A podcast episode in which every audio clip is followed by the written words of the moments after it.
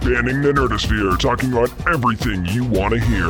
From comics to cosplay, from the cinematic universe to fan films and everything in between. It's time to get down and nerdy. Here are your hosts, James Witham and Nick Battaglia.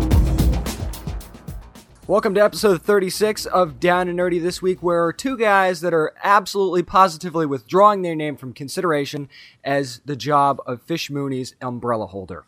That and uh, you know, but our, our names are still in that Hunger Games bowl, and you know, god damn it, I you know we get passed over every year, so we luck out. But this year might be the year that one of us gets chosen, though, James.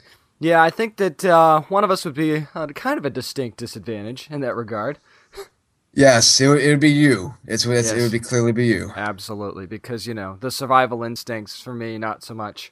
I don't think I would do good in the woods. I was a Boy Scout, so I have that advantage. I know how to make one type of knot, and um, yeah, my citizenship in the world badge really will do me some good. I will say that I did not. I was not a Boy Scout, but I do have tracking skills because I did have a couple family members that actually lived in like the woods when I lived in New Hampshire. So I, have I've got some skills. Just you know, me me and you know, there's just certain things I don't think I'd be able to do, but.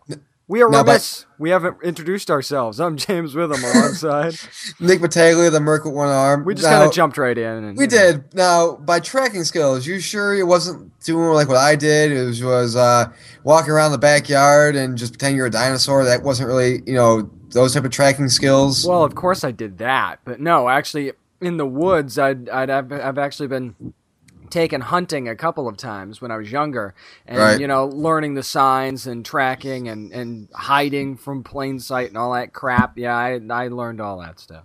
Right, it's, it makes sense. You know, got got train well, got train well for the. But yeah, uh, uh, whoever is Fish umbrella holder, um, you're fucked. It's like being the red shirt in Gotham. It really is. So that now, now, well, I mean, of course, Oswald survived, but that poor guy did not, and now whoever's next up, maybe she'll just hold her own damn umbrella, and you know what that'll mean? That's that will mean she's next.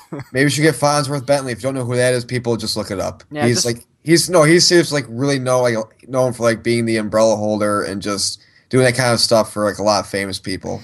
I would think that uh, maybe she can get one of those guys on in New York City that twirls the umbrellas and stuff, you know, that sells them on the street corner or something like that. Let's get one of those guys. Maybe she's just obsessed with singing in the rain. It's like, you know what? I I need that umbrella holder like twenty four seven. That's much. that's got to be it. Actually, you know, it's funny because you and I were talking about um, about Gotham a couple days ago uh, as we were preparing for the show, and I was saying that there was something about Gotham that I don't think a lot of people have picked up on, and and that's that the show is really kind of laying the groundwork for how Bruce Wayne and Bat, you know, slash Batman isn't necessarily responsible for all the evil that came upon Gotham because I know that's been a great nerd debate over the years. Yeah, it's not. It shows that the police corruption and the politicians in general, you know, are the main reason. I mean, we've seen it in multiple episodes, actually every episode, where the cops have something, you know, like was to get information? You know they say we'll let this gangster whatever run this and uh,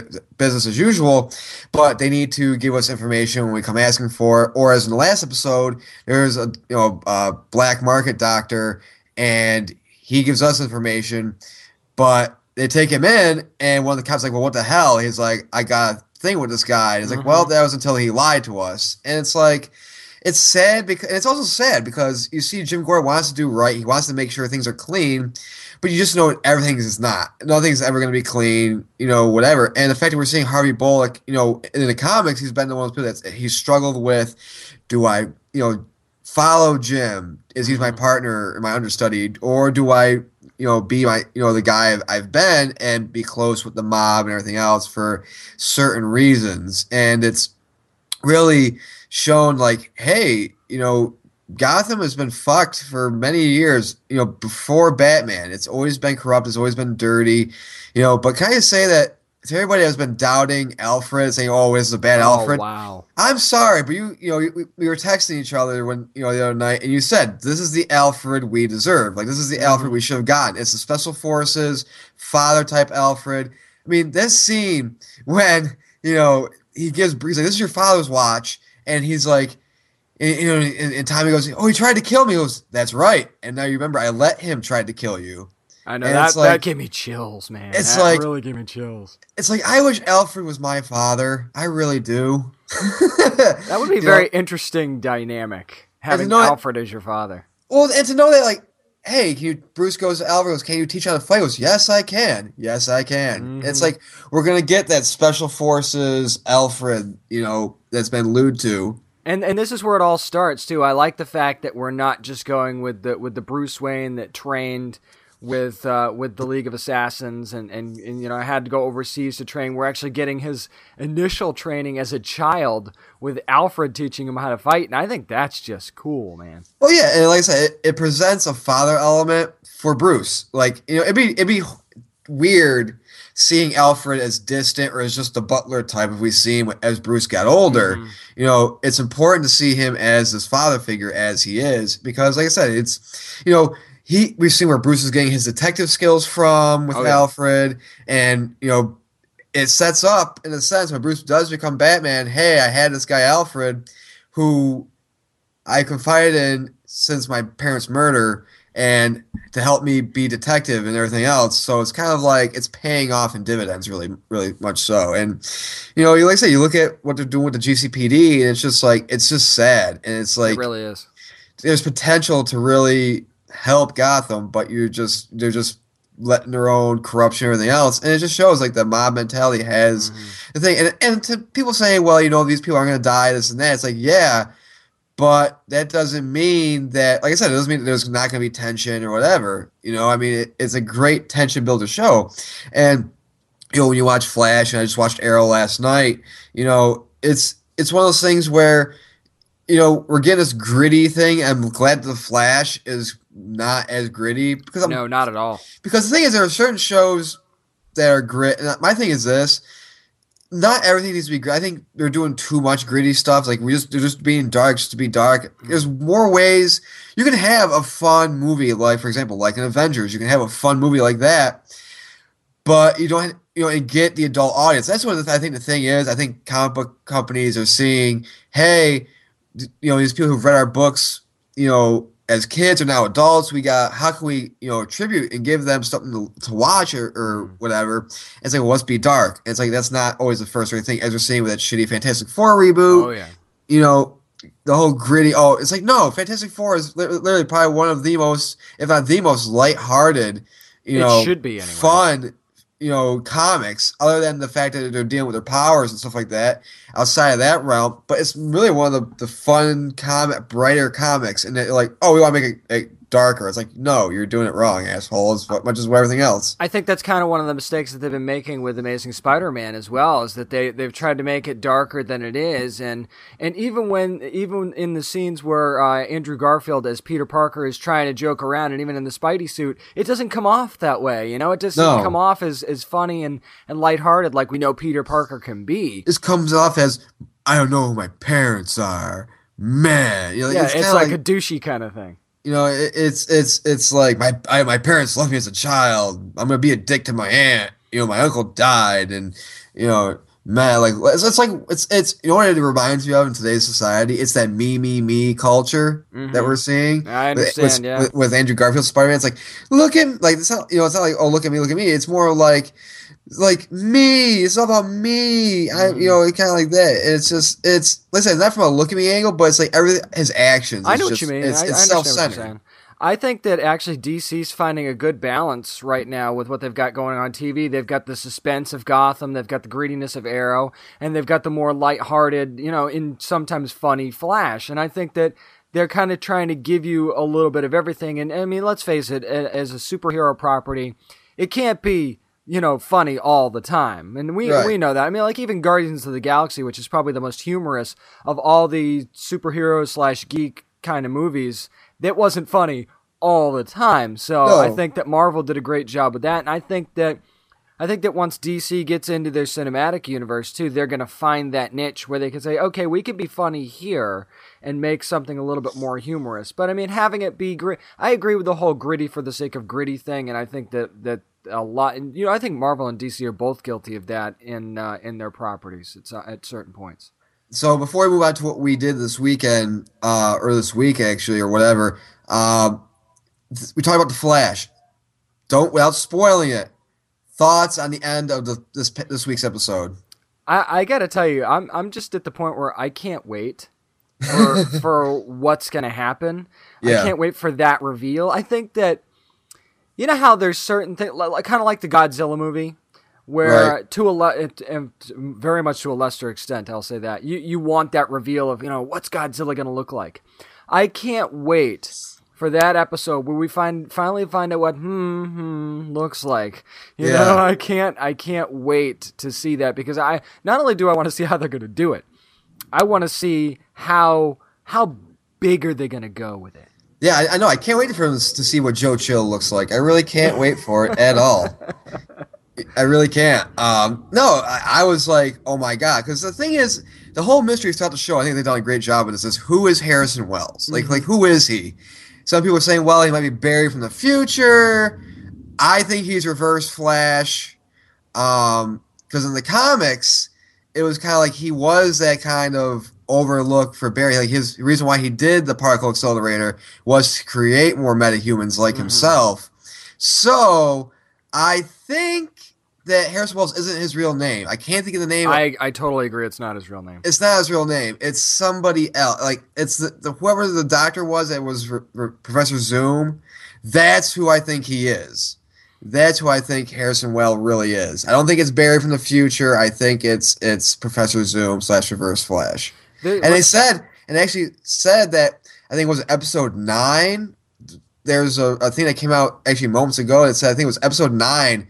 We're gonna get a look at Reverse Flash and Professor Zoom. I know that they had a uh, a first lick, some uh, first lick, first look uh, that somebody snapped where they were uh, during the uh, during the filming.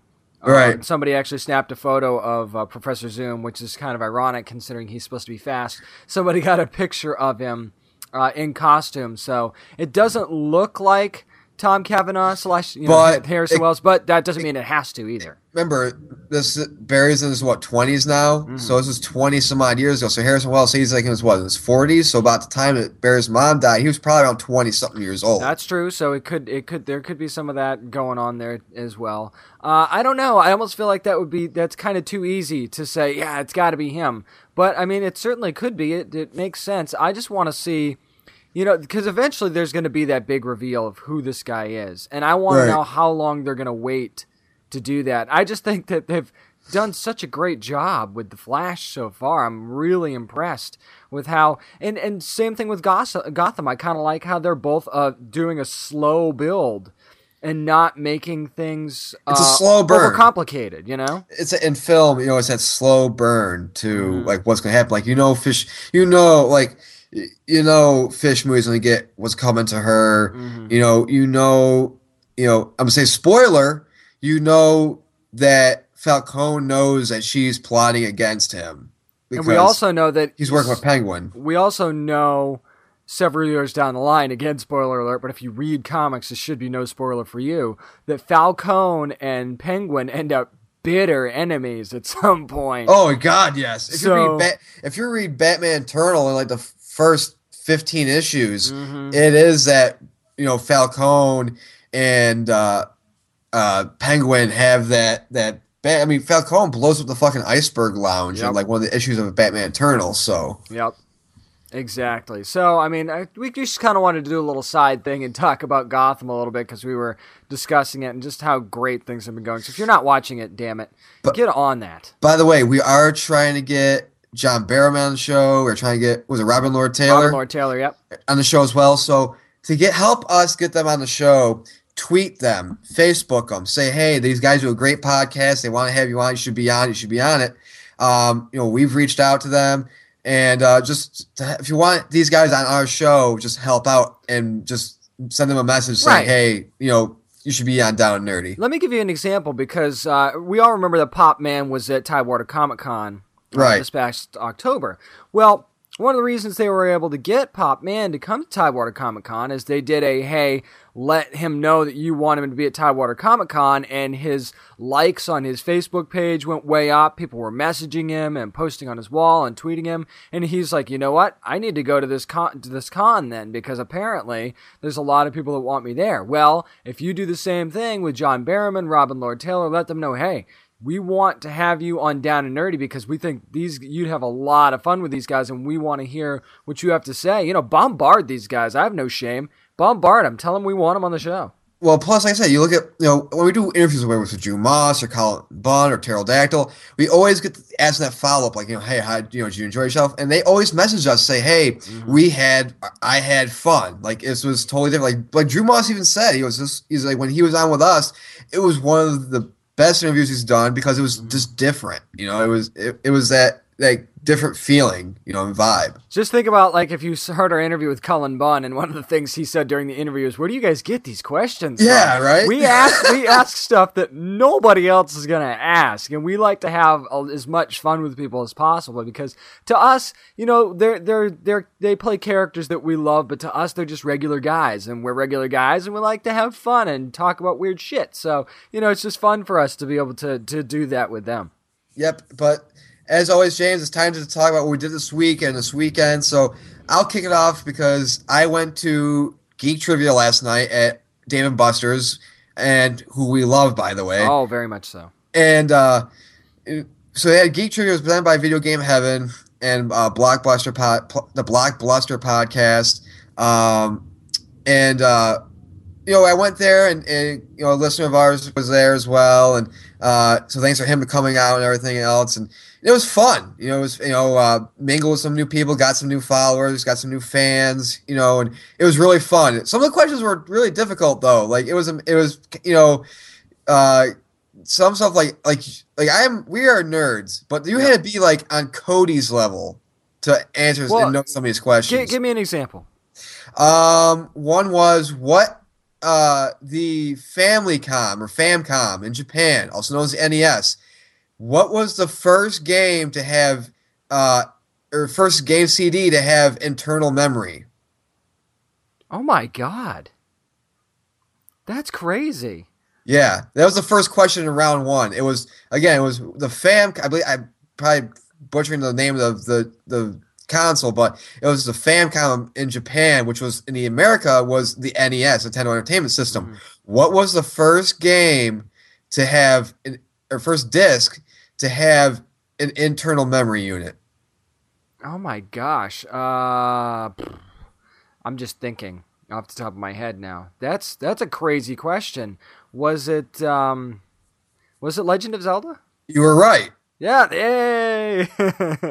You're right. I, I, swear I didn't look that up or anything. I, I promise that was right off the top of my head. You're right. It was Legend of Zelda. Like so, like I mean, it was games. It was like you know, like they had some movie stuff, like in Pulp Fiction. What do they call a, a quarter pounder with cheese? Ah, and, that's an easy one. And you know, and like you know, it was multiple, multiple different questions. It was great, but it was great because like, whenever I landed on a comic question, I was always like the first, like because I was the team captain. And by the way, our team name was Death to Jar Jar. Nice choice. Because uh, the guys that we were uh, at the table with, uh, Peter and I, they were big Star Wars fans, so I'm like, let's. I want to do something Star Warsy. So I'm like, oh, Death to Jar Jar. And when they said our name, like people were laughing and everything. So I was team captain, and it was fun. It was really, it was a lot of fun. Good food, you know, good company.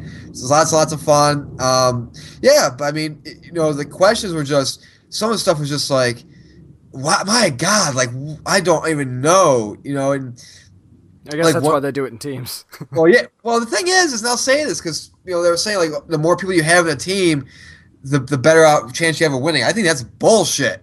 You know, the less people you have, the better chance you have of winning because there's less people with opinions saying no, it's this, it's this. Like, you know, uh, one of the guys at our table, he was like, "I'm going with my gut on this one. It's you know the answer for it, uh, for one of these questions is is this. I'm going with my gut." And he was, and we're like, okay. He's, and the past, we went with him because the past two times we didn't go with his gut, and he was right. You know, we got the mm. questions wrong, and soon enough, we got the question fucking wrong. And I, it was uh, the question was, um, what Sega game was uh, uh, did they pretty much have the inspiration for based off of I think like Dragon Slayer and I think Double Dragon or something. And it was and I said Golden Axe, which it was, but the person said no, it's Streets of Rage.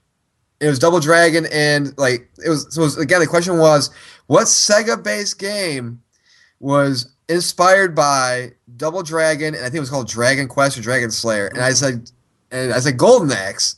And again, he's like, no, it's Streets of Rage. And, and I went with him because Streets of Rage it had that Double Dragon aspect. Right. He played it. But but when he said the you know dragon the name of the dragon game, I'm like it's gotta be Golden Axe. I'm like it's gotta be. It was a beat 'em up, and you know we got it wrong. But we finished though. We finished top outside top five. I believe we finished like around six or seventh. It's respectable. Out of thirteen. So I mean, it wasn't bad for the first time. It was a lot of fun. I had a blast.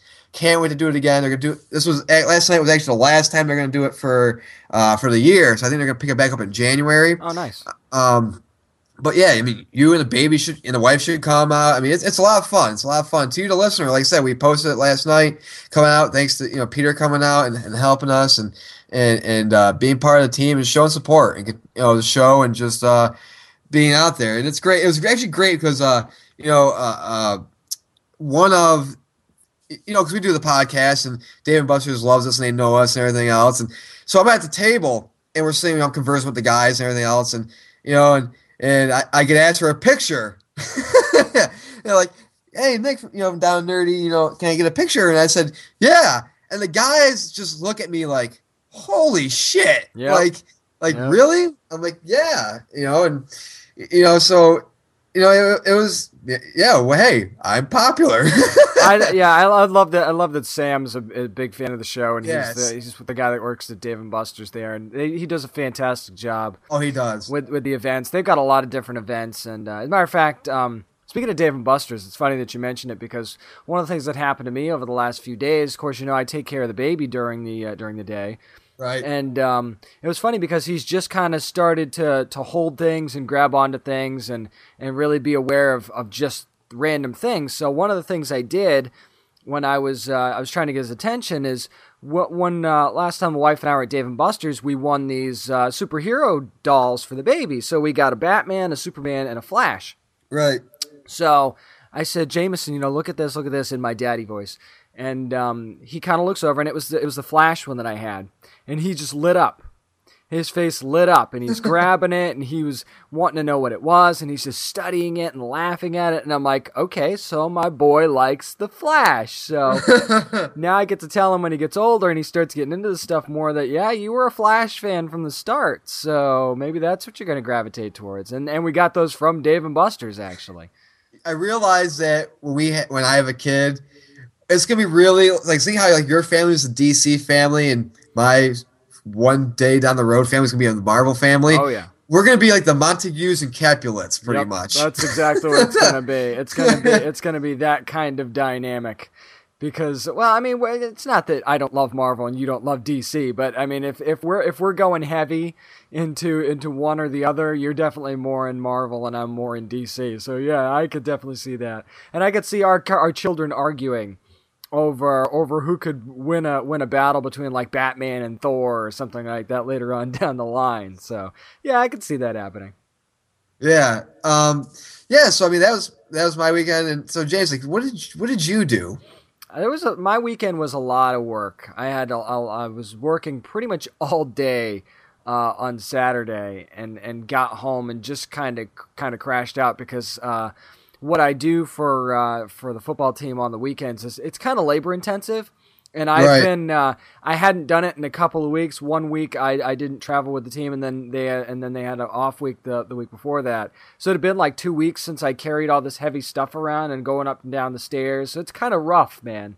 So you get home and you're you're sore and you're kind of dehydrated, even though you're pounding fluids. And so I just crashed out. And then Sunday, uh, we just kind of we cleaned up a little bit because if you if you've got an infant in the house, one thing you Right. realize is a lot of stuff falls through the cracks. Like even now, the kitchen's kind of dirty and there's stuff kind of piled up on the table that I need to clean up. But I mean, when you have an infant around, it's it's really difficult, especially especially an infant that's having trouble sleeping during the day. He's uh, he's not napping like he should be, so it's making him cranky. So you know how when you don't get enough sleep, you know you kind of get cranky. Maybe you snap at people or something. Your you know your fuse is a little shorter. Well, imagine being a baby whose only means of communication is crying and screaming and pooping. And and so to express his frustration, he's been crying and screaming. So um, he's he's doing a little bit better now hopefully that trend continues. But you know, we know as, as new parents, it's a process, and you just have to keep trying different stuff and see what works. Well, that's going to do it for what we did this week and this weekend. Coming up next, it's what we're reading. Stay tuned. Two new books. Stay tuned. Well, it's that time, boys and girls. Grab those bags and boards and grab those comics off your shelves because it's time to discuss what we're reading this week, James. And so I'm going to go first. Now, we always do comic books every week, pretty much. Oh, and yeah. I decided to do something different. Seeing how this show, we're going to talk about comic strips and just a history of them and our favorite comic strips, I decided to go with my hardcover Peanuts 2000 book this week. Ah, very nice. Very nice. And people wonder what the Peanuts is first edition. This is actually my mom's. Well, it was my mom's. She actually gave it to me. Um, it's, you know, it's all about Charles Schulz, 50 years he did Charlie Brown and he did the Peanuts strips. Um, this is pretty much a compilation of his work throughout the years. It's not his entire work because if it was, it'd be like the size oh, of like gigantic. It'd be the size like twenty thousand Bibles, pretty much. Um, but uh, no, it's, it's it was of course released in two thousand. It's, it's kind of like his best of, I'll say. It's one hundred sixty seven pages, but it's all peanut strips, which is great. And what's great about it now is published by Easton Press. And what's great about it is, like I said, the, as you can see, we're doing this through Skype, but as you can see, the hardcover is great. It's kind of got the gold outside pages. Nice. You know, when you hold it in your hands, you feel like you're holding not only history, but you're holding just, just, just great. You know, just great. It's like you just have this power that surges through you. And the best part of this book, as you flip through it, it has, like I said, all these peanuts you know things. It's really in great condition too. Which my mom, my mom, when she got it, she got this as a gift actually um, years ago, like when I was a little kid, and uh, you know, it, um, it sat on a shelf in our living room. She never, I never saw her open it. It was one. My parents are weird when you give them presents like this because they'll like my dad. I'll get him like my dad loves the Giants. I'll buy him. I buy him like a New York Giants Super Bowl DVD. Where is it? It's on the shelf unopened. That's I'm like, Dad, I spent money buying this for you. Yeah, well, you never know it's collectibles. I'm like, it's not a collectible, Pop. It's a DVD. It's like, just a DVD. Nobody's going to be wanting to buy this for a thousand dollars down the road. Yeah, but this Peanuts book, I'm like, my mom's like, she, she's like, I don't, she's like, I love Peanuts. She goes, but I want you to have it, you know, because she's like, I know you're into this stuff, and she gave it to me, and like I said, I read. I read a good amount of it, and it's, it's it just brings me back to my childhood back in the day. We'll get to this later in the show in our main topic, but it brought me back to when you know I was a little kid, and even in high school. Um, you know, my dad and I on Sunday, I mean, my my parents were divorced. So I go to my dad's on the weekend, and my dad and I, we would, um, you know, he'd read the paper, and I on Sunday when we were eating breakfast, and I read the comic strips, and Peanuts was always that top, that front, first page oh, above Garfield, first strip you would read is Peanuts, and it's great. Now, what's great about this too is the ending. Now, as I mentioned, Schulz spent 50 years working, you know, doing, you know, Peanuts. And what's great about it is the last page, 167, it's the last Peanut strip he's ever done. Oh, and wow. it's, for people who don't know it, I'll read it right now. It's Charlie Brown, first panel is Charlie Brown um, with a phone. And it's pretty much him holding the phone and saying, no, I think he's writing and the next panel it's Snoopy and he's on a typewriter, and below it's this huge panel with all these little smaller pictures of these just kind of comic strips throughout the book, and it's it's his Schulz's letter to fans of him stopping, to have to stop writing Peanuts. It's I'll read oh, it wow. now. I'll read it now. This is dated February thirteenth, two thousand. So this is pretty much the culmination of his work, like his best of work and just his work in general. Like, this is like handpicked by Schulz, pretty much, and so again, it's 213 2000. And it says, Dear friends, I have been fortunate to draw Charlie Brown and his friends for almost 50 years. It has been the fulfillment of my childhood ambition. Unfortunately, I am no longer able to maintain the schedule demanded by a daily comic strip. My family does not wish Peanuts to be continued by anyone else, therefore, I am announcing my retirement. I have been grateful over the years for the loyalty of our editors and the wonderful support and love p- expressed to me by fans of the comic strip. Charlie Brown, Snoopy, Linus, Lucy. How can I ever forget them? Charles M. Schulz. Wow. When you read that, man, it's very powerful because it's like very rarely in books like this where you're kind of talking about where it's a summation of a person's works is there like a last like thank you kind of thing by the person himself themselves so here's Schulz, and he's saying thank you for everything you've done. You know thank you for you know supporting me but unfortunately i must retire. I must go after 50 years. And it's very you know, you're trying to get emotional over it because it's like you're paging through these 167 pages of this guy's work, and you're just like, right. you, a lot of us grew up as a kid reading, and to get to that final thing, it's like somebody dying at the end of a book, and it's like I must go, like I can't, you know, I'm I'm I, my health. It didn't say like my health is in good shape, but pretty much what it was that where it's like I can't. Well, yeah, it's it's tough to be able to maintain that daily schedule. I mean, this is a, not a weekly comic. This is a daily strip. That's yeah, that's time consuming, and there's a there's a lot involved there. What I think is great though is that you know so many times you see great creators like that, and they pass away suddenly or they pass away before they get the chance to do something like that because they're still working. I like the fact that he was he was afforded the opportunity while he was still living to be able to write something like that as a thank you and kind of just pour out his heart and soul because way too often we don't get a chance to see that from from great minds like him. And I mentioned the Eastern Presidents, and it wasn't. It was uh, Ballantine Books published the book, and um, I said, it was when you go through, it, it's like you can tell just by that last panel that I just read, that last comic strip. These are like his hand picked comics to go to a book like you know, it is, and it, like I said, it was just one of those things where you got you know if you you know my book's a first edition, but if you can go out and get whatever edition you can, go buy Peanuts 2000. Um, again, go buy Peanuts 2000.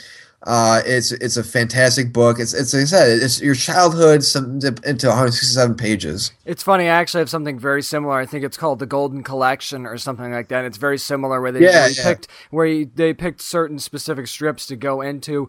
Uh, it's um, very similar to what you have. It's very it's a hardbound edition as well, and it, it's a great keepsake. And and I can't wait to be able to share that with my son at some point because I think we all kind of grew up with Peanuts, and we'll get into we'll get into strips a little bit more uh, in our main topic, because that's what we're talking about this week. Yep. So your turn, James. What did you read this week? I know you were actually reading before we, because you're you've been busy. So I know you've been re- you were reading actually before we actually recorded today. It's funny because you know the, the, stuff got screwed up when I was supposed to do what I was reading, but it's gonna be kind of a, a downer from from from the whole peanuts thing. But I decided to go with uh, Sleepy Hollow number one. Wait, wait, wait. How can you get much more down? I just read Charles Schulz no, I mean, I pretty mean, much doing the tip of the cap. Thank you for your time. No, I mean, like it's it's it's kind of like it not not a downer in that sense, but a downer in the sense of it would be like going to see uh like like Elvis and then afterwards they bring a comedian on and be like, "Hey, here you go. Let's let's see the comedian now." You know, following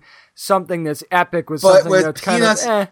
But with so it's like that. It's like you're reading this thing of like, oh my god, Charles Schulz, and then you get to the end, like it's it's over. Like yep. that's you know that's just sad in itself. I think it's more sad and depressing than what you read this week. But oh, it's, well, it's definitely more sad and depressing than Sleepy Hollow number one. It's from Boom Studios, and it is based on the uh, based on the Fox TV series, and it's written by Marguerite Bennett and illustrated by Jorge Coelho, and colors by Tamara Bonvillain, which is interesting because it almost looks like villain, but it's not. You're and, you're your vocabulary when it comes to last names, always past 36 episodes, has improved every week. I'm so proud of you. I'm so proud of you. And, and, letters by Jim Campbell. Yay, an easy one. Big why, name. Why are these why are these never written by normal people? Whoa, hey now. Why can't we ever say this this comic's written by John Smith or something like that? No, yeah, it's always going to be a difficult damn, name. Damn those people for being named after their heritage. God damn. What is wrong with you? Marry marry people with simpler names so I can so you can help me out. But, but no, I mean it's adapted from the Fox TV series and, and they kind of it's it's kind of a side story from what they're doing on the show right now. Basically what they're doing is they're investigating some uh, some mysterious miracles that are happening around Sleepy Hollow with with different residents and it turns out basically that it was it was because of of a, a cursed witches coven that's been laying. Uh, uh, there were a lot of uh, witches that were murdered in Sleepy Hollow over the over a hundred year span, and now their bodies are buried in these catacombs and. They're kind of coming out of the woodwork now and trying to revive themselves to bring plague on Sleepy Hollow. Um, Right. And and it's written. The only characters from the series that they really focus on are, are Abby Mills, the detective, of course, if you watch the show, and Ichabod Crane himself. A horseman is not. He's on the cover, but he's not in the issue, which I think is funny. So I mean, yeah, you're you're Well, showing they- the horseman because that's he's he's part of the show, but then uh, at the same time, he like, he's not in it. Well, he is Sleepy Hollow. I think they did it for the cover because it's like it gets your attention. So you see the horseman on the cover, you're like, oh, okay. Yeah, it's definitely But attention. It's not getting. what you think it is. Uh, Phil Noto did the, the did the cover art by the way, which is which is actually very good. And again, one of those times where I think the cover art's better than the art inside, which I know bugs you, it bugs me. Uh, the art's not bad, but it's not uh, it's it's not what you expect when you see the cover. Right. The covers the cover's definitely a little better. So I would have liked to seen Phil Noto tackle a little bit more of this. But I mean, there's a couple of kind of wow moments where the this this little girl, her little brother. I say little. I would say she's about maybe ten ish, maybe a little older than that. And she's uh, they're they're in a park reading, and her brother runs into the street after his remote control car, and a big dump truck's coming. It's going to basically kill her brother. So she runs into the street and she puts her hand out and is actually able to stop the truck and it flips over because she's infected by this witch's power and she just doesn't know it kind of thing. So that's why she was able to do it. That was one of the miracles that i was talking about. So that was one of the wow moments in there. One of the things that was kind of a letdown for me though is if you watch Sleepy Hollow, it's not just about supernatural stuff, and it's not just about uh, about uh, monsters and whatnot. But uh, part of what makes it a great show is the is the chemistry and the dialogue between Abby Mills and the Ichabod Crane character, and they kind of tried to do that in this issue, but it it fell a little short. It almost felt like they were trying to force the humor and they were trying to force what seems to come so naturally on the show. It didn't come as naturally in the book, and I don't know, and and and you know the writing differences being what they are, I think that has that's that has something to do with it. But I just kind of wish they could have captured that relationship a little bit more, and it's almost like they backtracked a little uh, for the reader's sake to make it and almost do like a, reintro- a reintroduction as to why Ichabod Crane and uh, the the modern world confuses him so much, kind of thing. And It's like, dude, we already know this though. Right. So I think as a fan of the show, it was kind of it, there were some of those things that kind of let me down. But if you're if you're not a fan of the show and this is just something you want to pick up because you think it's interesting, it might be better for be for you because you don't have anything to kind of set you up for the disappointment. I guess I could say.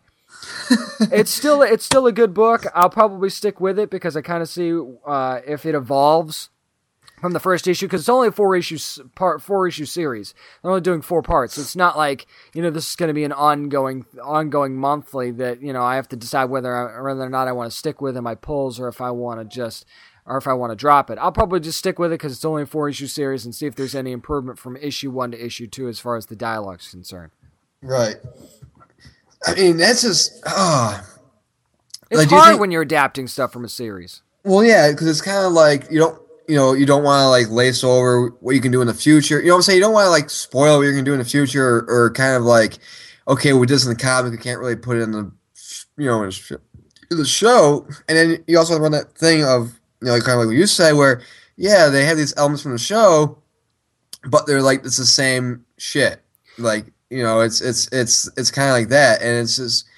I don't know. There's only I think with Sleepy Hollow, there's only so much you can do. You know what I'm saying? I mean, they've done a fantastic job with the show and, and moving it forward to the point where they can definitely stretch it out. But what I like is, in, in one thing they I think they did pretty well was in the comic they alluded to Moloch, who's the big who's the big bad evil villain that they're fighting on the show, and they thought that this was connected to him and he was somehow involved. And then they comes they come to find out had nothing to do with Moloch at all.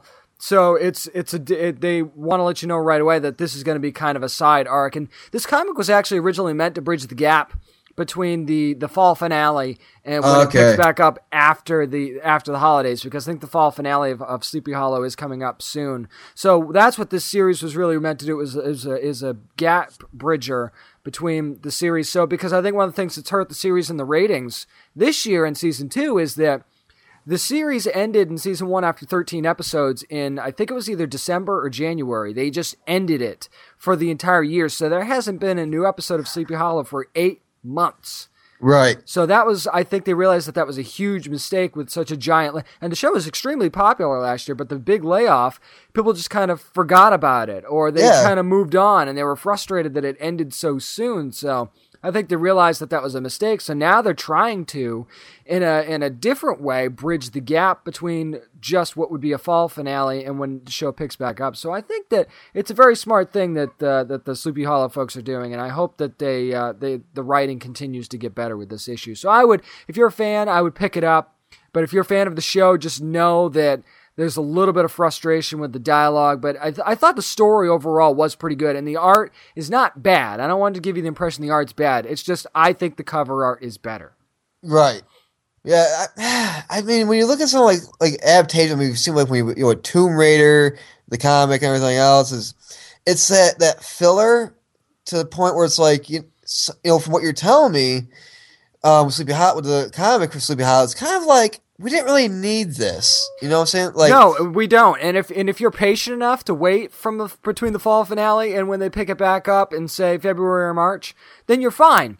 But I mean, if you're if you're a huge fan and you just want to see what this is like, I, and that's what I did. I'm a big fan of the show, so I was like, I want to see what this comic is going to be like. So, and I ended up being a little bit disappointed because it wasn't exactly. It's it's almost like they mean this to be to be gap bridger, but they're not picking up where you're leaving off right. and they and maybe they didn't involve enough of the other characters to make it feel like it's part of the show and it wasn't just the adventures of Abby and Ichabod kind of thing. Right. Well, that's going to do it for this week's What We're Reading. Coming up next, we look at the trailer for The Hobbit, The Battle of the Five Armies. This week in Geektainment, coming up next. More Down Nerdy. Well, nerds and nerdettes, grab the popcorn, get the raisinets out because it's time for this week in Geektainment, and it's going to be kind of one of those epics, Nick, when you're talking about one of the final installments of The Hobbit in the Battle of the Five Armies. It is. Now, wait a minute. Before we talk about The Hobbit, Raisinets really. Raisinets fucking suck, dude. We did a fucking snacks episode, and we're talking about. I love Milky Way. I love. You know, Ray don't sell Milky Ways at the fucking movie theater, but it's like you could have said Butterfinger. You could have said, you know, Airheads or whatever. You gotta go with Raisinets? Really? I'm going to be totally honest right now. I specifically said raisinets because I knew you'd do that. Oh, go fuck yourself. because I felt like we haven't had a, a really good Nick rant in a while, so I wanted to fucking to. Raisinets. It's like you're like uh, you're like pulling dingleberries out of your ass. oh, that's that's probably a little worse than raisinets. that's probably just a little bit worse than raisinets. I'm not sure I'd put them up, put 'em on that level. Oh, but that's what they. That's I. Ah, that's what they are to me. Hey, like- I'm not. You know what? My mom loves them, and I don't get it either. I just don't understand what's so. And My remember- mom. Remember not those the- chunky? Remember those chunky bars too? The, Yeah. the big chocolates. With the, she loves those too. I'm like, what the hell My- is it with you with chocolate and like, raisins? I, like I love like tr- like cow tails and stuff like that, but like my mom too. Like with her, she really like the weird like the candy like Charleston Chew. I can never get into that shit. Like and she's like, oh, I love it, or like almond joy. I'm like, the fuck. I'll Like, tell you right do now, Charleston Chew is a generational thing. Yeah, That's oh, what that is. is. That's what that. Oh God, yeah, it is. But now But- back to back to what we were talking about. we were talking about before. That's candy talk on Down and Nerdy. Uh, no. Uh, so the Hobbit with the five armies. Now, when I first watched the trailer, now they not the teaser. We're talking about the actual full trailer just released uh, earlier uh, last late last week, actually. Yeah. Um, earlier this week, and uh, so you know you have Bilbo and Thorin and the dwarves, and they pretty much, to, you know, if you've, I've seen Desolation of Smaug. I don't know if you have, but towards the end of the Desolation of Smaug, they pretty much pissed him off and they unleashed him uh, onto the world pretty much. And he pretty much sets the town of Lake Town on fire. Right. He and just d- destroys it because he says like you know I am death. And so pretty much it's kind of like the actions of like oh my god these you know everything was fine up until these dwarves came along and woke up Smaug Mhm. and now you know Lake Town's fucking destroyed. So now it's kind of it was. I'm not gonna lie, you know, we ha- it was kind of confusing because it's like, wait a minute, you see the elves have their arrows drawn at the castle where Thorin and Bilbo and the dwarves are. So it's like, wait a minute, are they going to go at these people? What's Mhm. going on? I mean, it's a trailer more than you explain the movie. I mean, but the movies, I'm not going to lie, they haven't been great. Like Lord of the Rings, I like the Lord of the Rings. I hate them. I like, I like, and I, I have a love hate relationship with them. I like them, but I hate them because when I was in college, I had a professor. We were, lear- I was a film student. We had to take uh, an aesthetics class, film aesthetics class. So every chance he got, instead of actually teaching us, he would just show us bonus features from Lord of the Rings. And Ah, so that's where the hate comes in. Okay. because it's yeah, that's where the hate comes in, and it's like, and as in Clerks two, as Randall points out, it's three movies of fucking people walking to a volcano. It's like, you know, shit could have happened sooner, but that's another story. But no, it was just kind of confusing because I'm like, wait a minute, Battle of Five Armies. What's going to happen? Is it like the elves are going to attack them, and then they're going to join forces, and they're going to take on the dark side, kind of thing? And you know, we see uh, for the first time, Sauron is in this, Sauron. and- Yep. Yep. and uh, uh, uh, well, no, Sauron is the White Wizard No, that we Sau- see Christopher Lee. no. Sauron? Sa- Sauron is the eye. Yeah, Sauron but is I'm, the talk- eye. I'm talking about Christopher Lee's character, the White Wizard that kills. Yes, that's right. I Yeah, don't. I don't remember. I I'm drawing a blank on that myself. Actually. Yeah, so Saruman's in this, and he's like, "Leave Sauron to me." So you know that's when he's gonna get turned or, Yeah. or whatever. Exactly. And uh, so pretty much it's it's Sauron is back, and you know the orcs are attacking a lonely mountain, and it's just The goblins are attacking. The elves are attacking. The bats are attacking. There's a Mhm. partridge in the pear tree. Gary Busey's over in the corner shitting himself. You know, everything's going down in Middle Earth right now. You know, it's funny because if if you watch the first two movies too, it's always been kind of an uneasy alliance. You know, with the dwarves and, and Thorin's group and Bilbo and and uh, and Gandalf. Uh, it's always been kind of an uneasy alliance, and you're waiting for that thing to kind of push it over the edge. And now, now they're in, one of the things that they say in the trailers. They say to Thorin, "You know, we took the mountain. Isn't that enough for you?" Right. So now it's like he's pushing it even further. So now that, that now that's drawing the seeds of doubt. Like, should we really be following this guy any further? Didn't we He- do what we came here to do, kind of thing?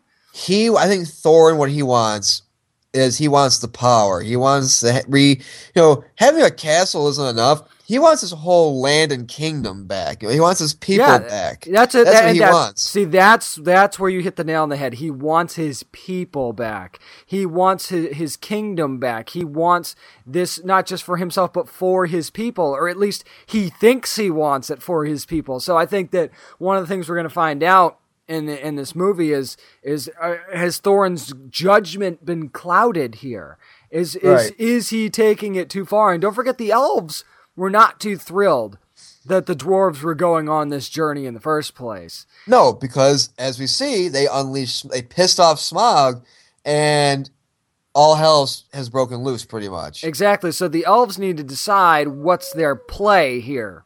You know, so that's going to be part of the tension in this movie. And I think that this is going to be a very tense and battlefield movie because, like you said, the orcs are attacking, the elves are attacking, the goblins are attacking, the bats are attacking. Don't forget Gary Busey shitting in the corner. That's right. That's why they call it the Battle of the Five Armies. The fifth being the one that's actually in the mountain now. Yeah. So I mean, and and I think that you know you're going to see just like you see in a lot of the Lord of the Rings type movies, you're going to see Gandalf kind of rally the troops, kind of thing, and bring everybody together at some point. But don't Right. forget, Smaug Smaug still needs to be dealt with too. Oh, he does. I mean, you know, in the first thing, you know, we see that you know, only like a black arrow can kill him, Mm. and you would think, why don't they just grab John Barrowman? Um, you know, well, why why wouldn't with they just grab John Barrowman anyway? I don't know. I don't know. Why not? why not? But uh, you know, Malcolm Merlin. Why not just grab him? I don't I know. I jazz kick my way through Middle Earth. Yeah, I yes. Oh my! I'm picturing him jazz, jazz kicking it, like go, pulling up to the eye, like Mount Doom or whatever the fuck it's called, and just jazz kicking right in front of the eye. I'm just saying, you know that that might have made the journey a little more entertaining. Just Yeah. saying. But no, I mean, you know, when he, you know, so it's like, okay, only this arrow can kill him, and he has like a soft spot, and there's like a scale that got knocked out where it's like it's a soft spot you can Yep. kill him at, and you know, so you know he's gonna die, um, and you're also gonna get to uh, with one of the dwarves. I can't think of his name, but he has that love interest with Tauriel. the elf. So we're gonna kind of get a little bit more of that possibly. Yep, yep we're gonna get Um, that, and and of course that's gonna cause a whole. You know, we mentioned the Montagues and the Capulets earlier. That's gonna cause a little bit of that kind of stuff going on Yep. Because the dwarves and the elves don't get along at all. No. But I mean, overall, like when you look at this movie though, like I'm like, when you really look at it though, and you look at like the past two, you're like, really? You could just put this all into a th- one three-hour movie? Yeah, they could have, but they but that's not the way the world works anymore.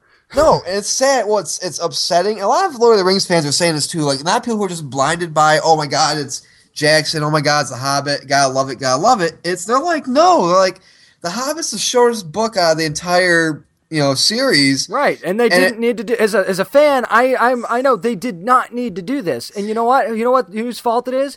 It's fucking Harry Potter's fault. J.K. Rowling screwed this up for all of us, and now everything that's a last movie is a two parter. The Avengers, friggin' Twilight did the same thing.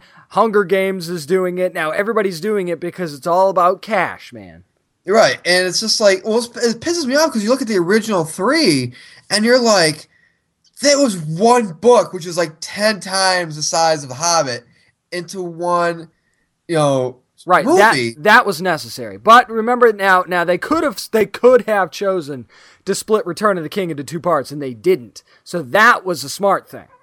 It would have made, it would not have made sense. No, you it wouldn't have made sense. They could have done it, but it wouldn't have made sense. Because what happens is when you do that, you get the first Hobbit movie, which is just filler. It's boring. There's nothing going on. It's just filler. You know, that's the thing. Like, like I, the Hobbit. I'm sorry, I'm not a fan of the prequels. I'm sorry. It's just if it wasn't greediness that ruined it, then I would probably liked it. See, but the fact is, is you spread it over. You know, it's it's like you have that one small scoop of peanut butter left, and you have like a whole. You're trying to spread it over a whole loaf of bread, pretty Right. much. And and I get that. And it, if if if it wasn't something that I basically grew up with and reading the books is one of the first books that I really you know got me interested in reading, kind of thing. The Hobbit. If it wasn't one of those situations for me. Then I would probably feel the same way. But because uh, I was a big fan of the book, and of course the animated cartoon that they did for The Hobbit, which by the way was like 90 minutes or something, wasn't it? Like 90 minutes, two hours or something like that. They fit it all in there and did just fine. I was a big fan of that as well growing up. So I think for me, if I wasn't so hooked on that, I'd probably feel a little bit more like you feel now. Right. But I mean, that's just. I mean, I, we're gonna see because we got we got to review it. Um. N- nostalgia keeps me from doing saying the things that you're saying. Yeah. Yeah. Um. But that's gonna do it for this week in Geektainment. Coming up next, it's everybody's favorite topic. Well, actually, all you should all love their favorite topics. But nerd news is coming up next. Stay tuned. Well, boys and girls, nerd nerds alike, it's time that we go every week around the interwebs and see what's trending because it's time for what, James? Nerd news. I'm surprised you said that loudly because the baby's asleep right next to you. His my voice soothes him. It- yes. I'm a calming influence. well, he did rip some gas. I mean, that kind Yes, he did. attributed To, it. I'm sorry that didn't make it on the show. No, but it made its way to my headphones though. it's pretty loud, man. Yeah, pretty loud. But our first story, of course, I think was the biggest news last week. Star Wars Episode 7 has found a name. And they've actually decided to go with something that I think is a hell of a lot better than The Phantom Menace. And that's they decided to go with Star Wars Episode 7 The Force Awakens. I'm, Now, s- I'm surprised they didn't go with my idea of Star Wars Episode 7. I've fallen, I can't force push myself up. that's what they're actually going to be the subtitle of the Han Solo movie that's going to be coming out. Very, very okay. Very okay. I mean- that, that'd be fair. I mean, he's got he, he broke his leg, kind of thing. So that was uh, well, it broke his, his ankle, I think it was. So that Yeah. that's why he can't get up. But um, I mean, I, I I can't help but laugh at some of the fun that's being poked at the title because the the first question everybody thought was was the Force dormant? Was it sleeping? Uh, Yeah, was right. It, was it napping like Jameson over here to my left? I don't understand uh, why it's awakening, but it is. You know, let's let, we'll reset this a little bit for anybody who might not know. The new Star Wars movie is going to pick up three decades after the events of Return of the Jedi.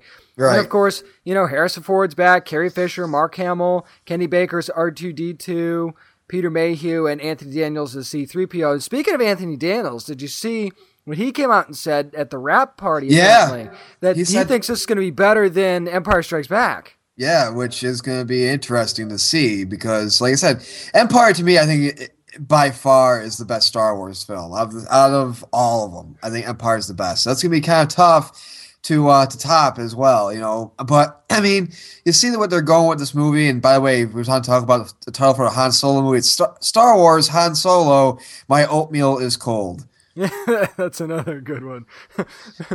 Star, Star Wars Han Solo Metamucil's on sale. Yes, there we go.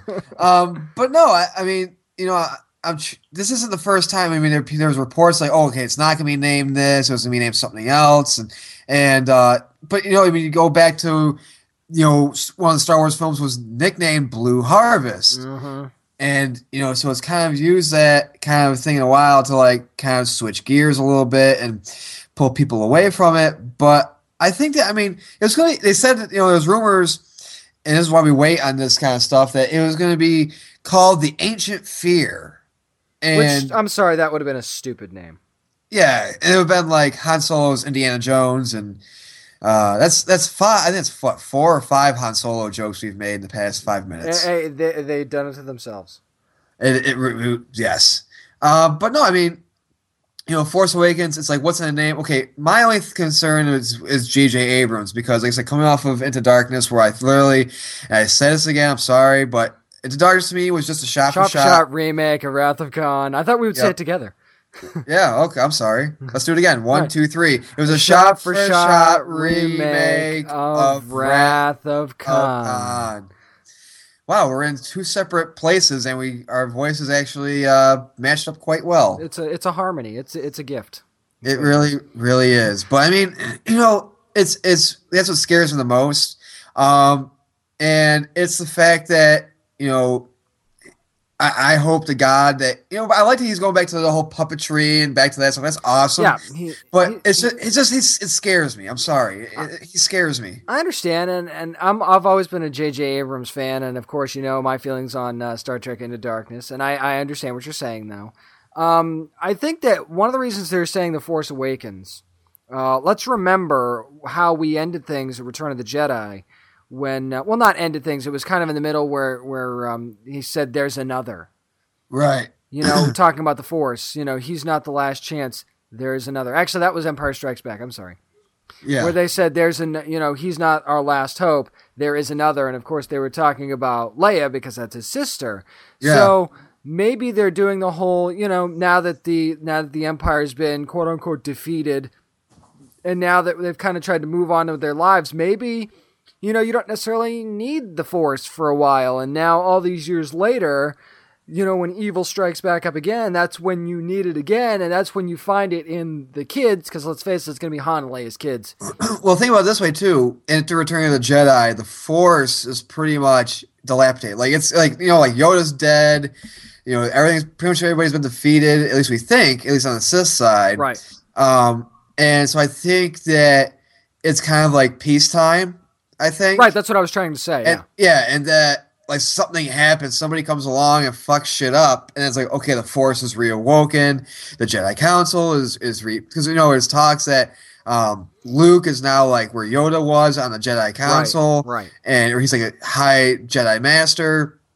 And so it's kind of like okay, so this is back, you know, back into the start of things. So it's going to be, I think it's going to be something like that, or like Force Awakens, peacetime happens, now something disrupts it, and it's time to go back into the shit. And I think much. that we're gonna we're gonna find out that I think they're gonna they're gonna do like a whole awakening thing with uh, with Han and Leia's children when they kind of start to find out, hey, we have the Force, and I think that that's where Luke's gonna come in because she'll probably seek his guidance on how to manage this with with their children. I think that that's why they're going to call it the Force Awakens because it's awakening in these children and in the evil. Because you know, technically, technically, do we actually see the Emperor die?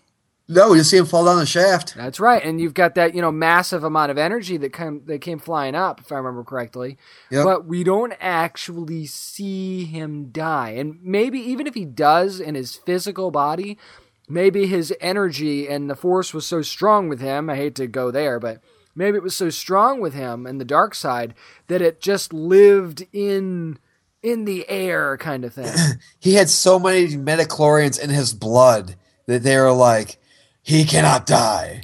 Midi-chlorian's is like the dirty word amongst the Star Wars. Oh, that's Wars why I use it. I just yeah. wanted to kick Star Wars fans. It's just an extra kick to the balls of Star Wars fans everywhere. Yeah, it's like what we're testing. This isn't like By a the way- DNA test. Question: Before we went to our next story, if you had a lightsaber, now the color doesn't represent what side you're on, but you've had to have any color lightsaber. What would it be? I'd have to go with the blue because I always thought it looked the coolest.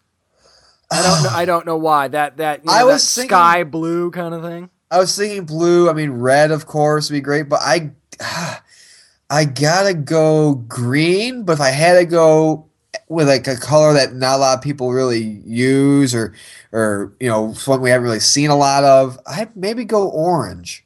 Oh, that's cool. I like that. It's very Halloween-ish. I could take that. Yeah, You know, not our- not all guys can pull off orange.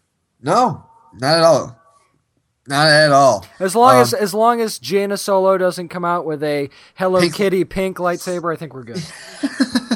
Yeah, man. My sister, I know, would probably rock. My sister loves color purple, so she would probably rock like the the Mace Windu Yeah, purple lightsaber. Yeah, there we go. So another big story that's coming this way in terms of just announcements. It's Warcraft the movie. So Blizzard Entertainment revealed who will be playing the characters in their March 11, 2016 release. Now it's directed by Duncan Jones. Now James, do you know who his father is? I do not.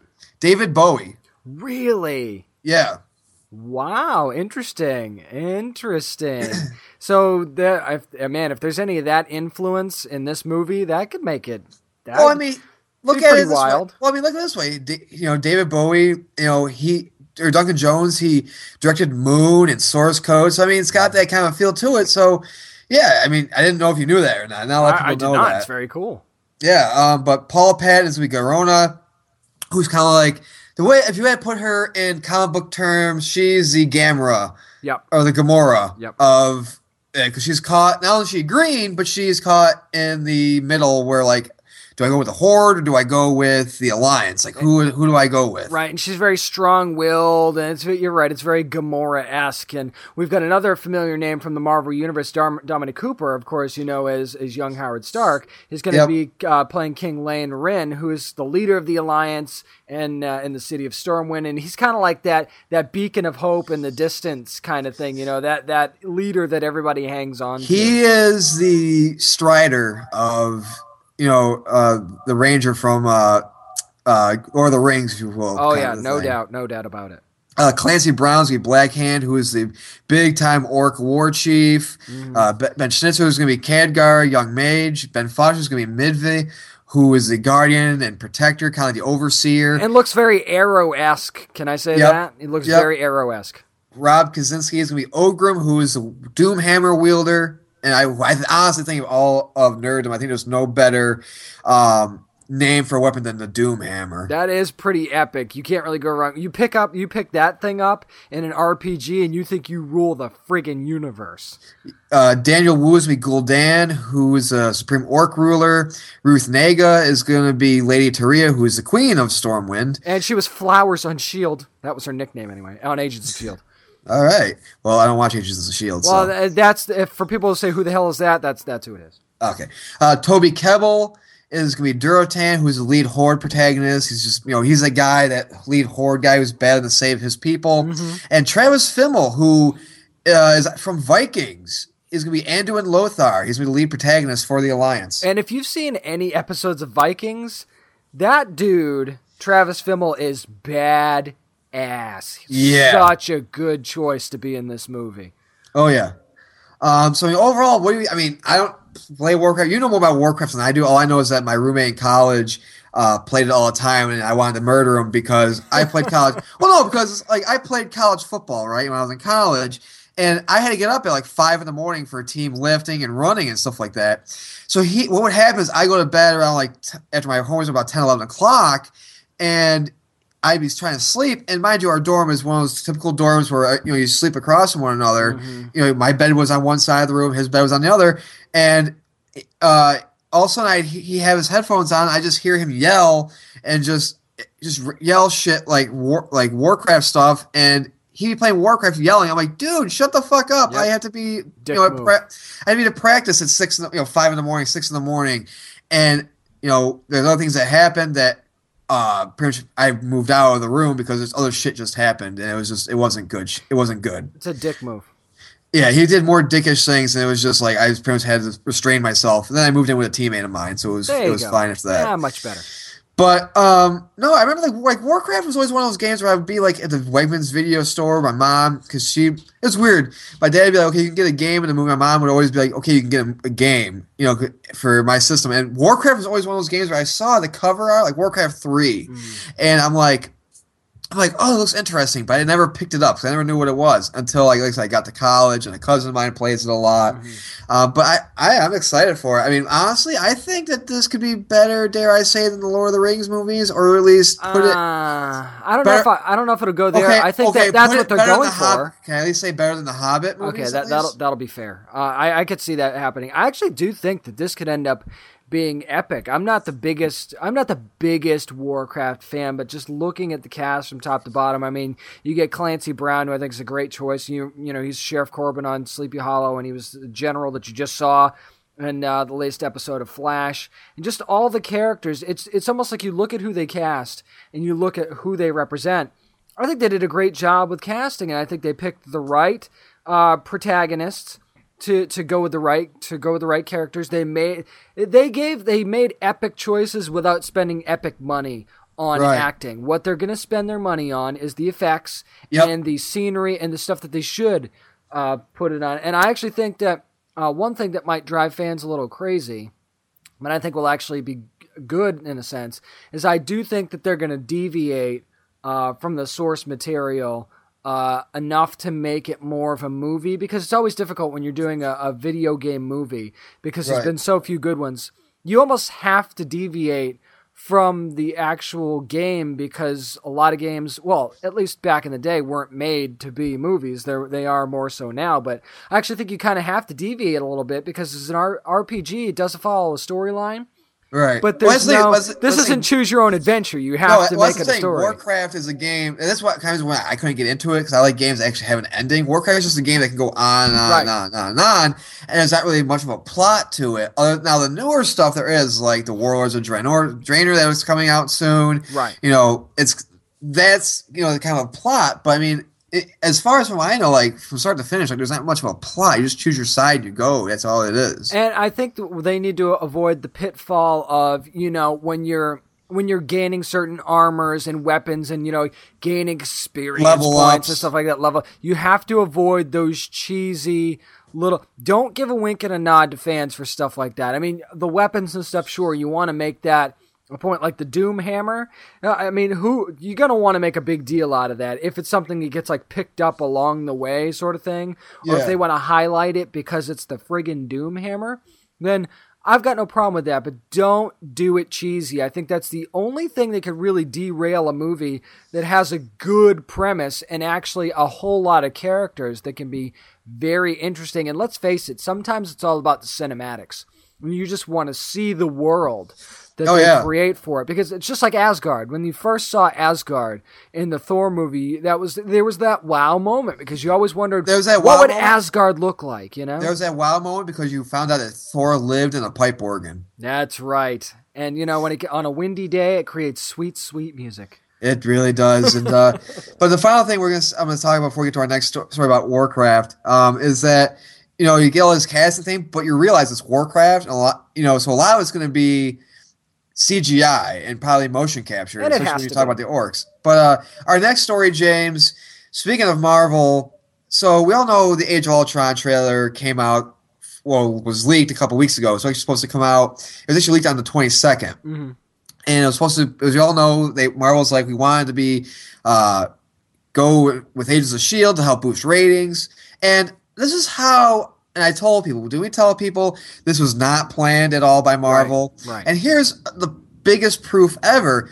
On Tuesday, Marvel filed a subpoena against Google in the U.S. District Court in San Francisco, alleging that a person identified as, quote, John Gazelle used a Google Drive account to post the Avengers Age of Ultron trailer. Now, though Marvel previously sent the takedown request, you know, that's the thing, too. If People are like, well, you know, they were being asked to take it down. Um, the company now wants to know the IP address of the leaker, as well as the YouTube and Google Plus accounts associated with the name. And the crazy thing, too, is that um, while what, was raising the bigger question is that while Marvel's desire to identify the leaker isn't a surprise, the swiftness in which the court granted the request for the subpoena is a bit unusual because the subpoena was issued on November 5th, the day after Marvel requested it, and it pretty much instructs Google to produce all identifying information for Gazelle in court. And uh, but Judge Richard Weekling did not grant all of Marvel's requests as the company sought to access Google's physical premises as well. So they actually wanted to go to Google and be like, "What the fuck Yeah, happened?" that that's that's not happening. I I do think it's a little weird that that it that it got granted so quickly as well, and the fact that they they see it as that big of a deal. I mean, to me, I understand uh, that that this kind of screwed them as far as uh, promoting Agents of Shield and getting the ratings concerned, but at the same time, didn't this almost work out better for them? Well, yeah, and before I I get to that, um, I did mention that it was the fifth that the subpoena came out. Uh, so this was last this was last Tuesday that they wanted the subpoena. Um, so here's the thing: is you look at, at how it happened, and Marvel had the great response of "Damn it, Hydra" and everything else, and like I said, it got people going. You know what I'm saying? It, it got, and the thing is too is, you know, as honestly, if I was Marvel, it's like, yeah. I want people to watch my show not because for gimmicks like this we're going to show a trailer for our next big mm-hmm. movie. I want people to tune to our show for because it's because of the quality, you know. So it's like, how many people know? You just know that. Okay, say for instance you had 10 million viewers. Okay, this is a random number, 10 million mm-hmm. that that regularly watch Agents of Shield, but then you had 20 altogether the following week for because of the trailer. How much of that 20 million do you think was going to drop off after the trailer had aired Quite and they just switched to something else? It would probably drop back down to the 10 or maybe a little bit less. Not to mention you've got quarter hour ratings, and that's how they do it. They they go by quarter hours, so they can see where that drop is based on when they aired the trailer. So I mean, I I, think that this is kind of interesting because one thing you don't see from Marvel a lot is any signs of weakness in their in their in their entertainment, and I think that by trying to do this, it was a sign of weakness that they know Agents of S.H.I.E.L.D. isn't strong enough to stand on its own. It would be different if this was like maybe one or two episodes into Agents of Shield and it was a brand new thing and you're trying to bump it. No, this was this is supposed to be a proven entity now and you have to do this to get people's attention. I just think that, that that's Marvel showing a sign of weakness. To go to the other side, I think if okay, say for instance, it was DC, say hey, we're to show the Batman vs Superman trailer versus during like Arrow or the Flash, and this happened. Or no, actually, you know what? Since it's Batman vs Superman, I would say let's put Earth towards uh, Gotham. So we're gonna we're gonna sh- put it on Gotham, Okay. and then it got leaked before it showed on Gotham. I think that'd be more damning than if it was Agents of Shield because with Gotham, it has we've seen we talked about it, it has very high ratings. I mean, it got picked up for a full season, and so there's there's not that discussion of well, did they do it because they want to boost ratings because the show is not good? You know, with Marvel, there is that because Shield is not that good. Mm-hmm. You know, and so you're gonna have that. And the fact of the matter is that they came after Google, and I'm like, okay, yeah, you know, you- you've kind of fucked it up and everything else, but you still showed you know some other stuff and everything like that. But Right. and and and honestly, to me, it's kind of like what kind of bugs me now with Marvel is that the quote unquote extended trailer came out uh, earlier this week, like, like literally yesterday, and so it's like, so why is it such a big deal? Like, okay, the first trailer came out, cool. Then you sent out the one you showed at Comic Con with the whole trying to raise Mjolnir. Right. Then you bring out this third, you know, the quote unquote extended one, which just has like literally probably like five.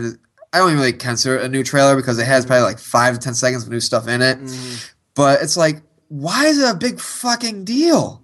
Like you got the the the, the you know that people are, it's going to make probably as more money than I think it's make more money than the first Avengers movie. Oh, easily. Easily. You know, it, it's you know you're not going to lose money on it. Yeah, I understand you lost viewers probably because people are going to turn to Agents of Shield, but still, you it's not like you. It's not like it was the only thing you could have ever shown. And like I say, we're having you know these, this new trailer, this new quote unquote trailer came out a couple days ago. Why is it a big fucking deal? I don't understand it. I just let it. Well- okay, yeah, like I like I understand somebody took your property and released it out there, which is it sucks. but it's not like you lost money from it. You know what I'm saying? But here's the other thing. First of all, how did this guy even get it in the first place? Exactly. That that's my that's my problem. I mean, I could see if it was somebody that worked for Marvel, worked for Disney, worked for one of the production companies that that that worked on the movie. I mean, I, I know hackers do some pretty amazing things, but how this guy got this, I don't know. The second thing to touch on your point is uh, like you said th- is this really necessary to put out all these ridiculous trailers when you don't really need to? And this isn't guardians of the galaxy. This isn't an unknown entity that you need to shove down our throats. And b- by the way bravo for doing that because it worked. This is Right. the avengers age of ultron. I mean if you're not careful it's going to be oversaturation. Right. do you want to show too much before the movie even comes out? I mean, that was that's one of the great things about Marvels. They've left a lot of stuff to mystery once the movies actually come out. You show too much from Age of Ultron, you give away stuff, and then all of a sudden it's not as epic as you wanted it to because we've seen everything. Right. I mean, that's the thing. It's just that you look at this and it's like, is it really worth it? Like, like do like I understand you're Marvel, and yeah, and I'd be, I'd be, you know, it's like it's kind of like I'd be pissed if somebody took like one of our shows and like, you know, did something to it or whatever. Like, hey, we have this, or for example, if we had like an interview lined up with somebody and it was recorded and it was all ready to go, and somebody somehow got into my computer and like leaked the thing, you know, before the show went up, I'd be pissed. But I'd be like, you know what though? eh, if somebody really wants it that badly, what's the harm? You know what I'm saying? It's like it's, it's not. You know, if somebody wants to hear it, something or see something that badly, what's the what's the harm? I you think know? I think you'd be pissed, and I'd be pissed too, until you saw how it worked out. oh, exactly. If it worked out for us the way it worked out for Marvel, which I think was better because it made it more viral, it made it more because people like that dirty little thing that you're not supposed to do or you're not supposed to see. It makes them makes them feel bad in a way. You know, it's that Right. dirty little dirty little secret that everybody get. It it made you feel wrong for watching it for in in, Right. cer- in a certain sense, kind of thing. So it made people it made it spread like wildfire. It made it go viral even more than it would have if you watched it on Agents of S.H.I.E.L.D. and then, you know, five minutes later, you post it up on Twitter and then everybody gets to see if you missed it on Agents of S.H.I.E.L.D. And that's the other thing. They're not necessarily going to watch Agents of S.H.I.E.L.D. to see the trailer because you know, just like everything else in the world, five minutes after S.H.I.E.L.D. is over, they're going to post it on Twitter because they want everybody to see it. right. So I mean, you know, it's the thing. It's just whatever. I mean, it's not. I- I don't think it's a big deal. Is but I it mean, I- worth it, really? Yeah. Like, really? Speaking of, is it worth it? So we all love the game Battletoads. I mean, Mhm. it's it's literally the hardest game to ever beat. I mean, even if you beat it with the cheat code and everything, you're still considered a god for beating it. Thank you for telling me that I'm a god. You are a god. I'm, I'm one of the lucky few. I'll, I will say that, that that actually finished it. It was very very difficult, and you know it's funny because Battletoads kind of it almost kind of wanted to try and capitalize on the whole Ninja Turtles phenomenon. right. But I think there was, and I, I always, for some reason, even to this day, I always go back to Battletoads, and I think to myself, how cool was that game? Yeah. It really was so cool, and it was done so well, and it was over the top in spots. But and the and the worlds that they created were very good. matter of fact, the uh, the Dark Queen cosplay that I posted on Tuesday for Cosplay Tuesday, Yep. I was I thought that was very cool that I could find so. And apparently, it's a very popular cosplay, and I had no idea. So we're not the only ones that are carrying the flag for Battletoads. But the reason why we're talking about this is because Microsoft actually filed a, with the Federal Trademark and Patent Office a trademark for Battletoads. So that begs the question, Nick: Are we going to see the return of Battletoads? Well, here's the thing. We talked about this before we got on, got on the show. So, so Microsoft spent an astounding six hundred fifty dollars for the two trademarks, because we all know that that can just that's a big gamble on their part. That's that's by by by my math, that's two trademarks, by the way. yes. Um. Yeah, they, were three hundred seventy-five or three hundred fifty dollars, like three hundred sixty-five dollars a piece. Um. But no. Uh. Can we see a return? We talked about this before. You know, we were st- hit record, and I said you look at the rare properties. Microsoft has the rare properties. They have, you know, Banjo, everything else, but they don't do anything with them. Killer Instinct was really the first rare property they did anything with in years, years. And the thing is, Microsoft came out with a thing today said, "Oh yeah, we just get copyrights just to get them." Like, you know, but the thing is though is we I saw the actual sheet, like the actual copyright Mm-hmm. thing, and it said, "Why did you want this?" It said for distribution of online games and stuff like that. And they specifically said game software. Yes. which was the which was the big kind of one that jumped off the page. Now, like you said, Microsoft did issue a statement upon this this uh, story coming out, and they said Microsoft often acquires various trademarks as part of its ongoing business strategy, but beyond that, we have no comment. Now, we know that's corporate speak for we've got something. Don't get ahead of us here. It's Yeah. coming. Don't get ahead of us because we want this is going to be an E3 reveal. oh God, yeah. I think coming up at this year's, the next E3 coming up in 2015, I think this is going to be an E3 reveal because let's face it, they shit the bed at E3 in 2014. So this is something that's a beloved franchise, like you said, much like the Rare Properties. This is a beloved franchise. It's always had a cult following. They want this to be a big wow for them, and what they probably want to do is quietly develop a Battletoads game that is brought into 2014 and make it this uh, you know it's it's going to be like that night and day difference where you see the new Battletoads for the first time and the detail that's Right. going to go into it is probably going to be off the friggin' charts. So I can't wait to see what this is going to look like cuz we all know it's coming. The only bad thing that can happen with this is that you look at like Turtles in Time, and when they did Turtles in Time reshelled, which is they you know they gave it the next gen flavor, Right.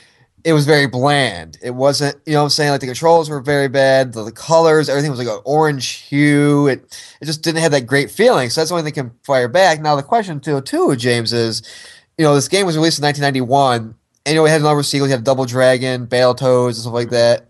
And uh, would this make you go out and get an Xbox One?